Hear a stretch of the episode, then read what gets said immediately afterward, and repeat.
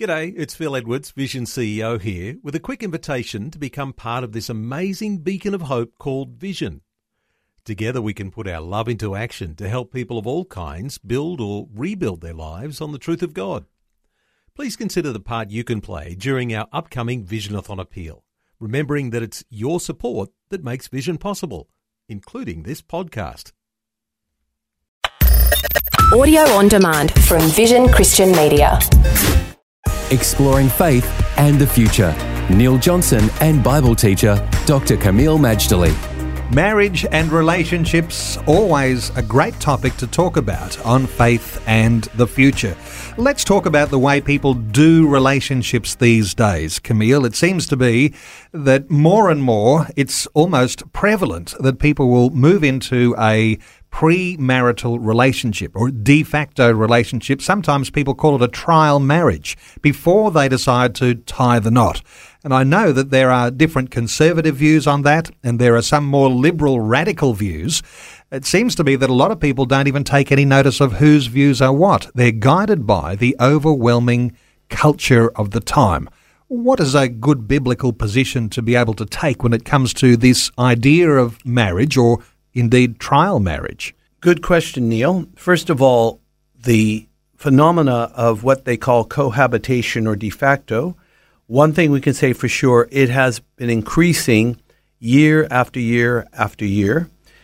So, for example, in the United States, in a 33 year period, the rate of number of cohabiting couples with children has increased by 850 percent. 850% since 1970 to the year 2003. Now, that is just in the United States. Or another way of looking at it unmarried partner households in the United States, 1970, 1 million. In the year 2000, 30 years later, 11 million. From 1 million to 11 million. In Australia, the numbers have risen dramatically. In fact, the majority of people today in Australia who are getting married are already living together when they go to the altar or to the registry office. So that's one thing we can say. The phenomena itself is growing. But when you ask about the biblical view, I particularly would focus on the New Testament view because the New Testament absolutely streamlines and enhances the value of marriage. And one of the things the New Testament is absolutely adamant about is that we are married to one person at one time for life. Not like what happened in the Old Testament with some of the kings of Israel, multiple wives and so on, and concubines. None of that. Because these kind of things, the main reason why we don't accept them is they're bad for the health of the marriage.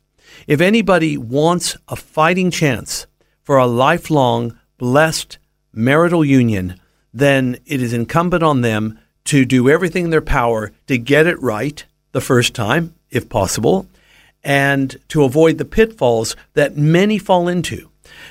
Does de facto or cohabitation help prepare people for marriage? Love to address that in more detail, but from the biblical view, marriage is the way to go. I think people like to hear evidence. What's the evidence that cohabiting or the trial marriage is actually not good for a lifelong commitment? The major reason, if I want to be statistical and practical, cut and dried, that one should consider seriously refraining from cohabitation is if they want to be married without a divorce and with some marital bliss and blessing, the chances of you having that are much, much higher if you marry without cohabitation. On the other hand, statistically, those who cohabitate before marriage have a much higher chance of divorce than those that never live together at all. Statistics aren't everything, but they're certainly pointing to an important trend that we need to take note faith, and the future with Neil Johnson and Dr. Kameel Majdali from Teach All Nations. For more from Dr. Majdali, including books and DVDs on prophecy, Bible commentaries, plus today's and other episodes of Faith and the Future, go to vision.org.au.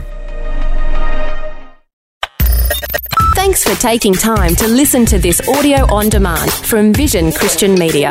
To find out more about us, go to vision.org.au.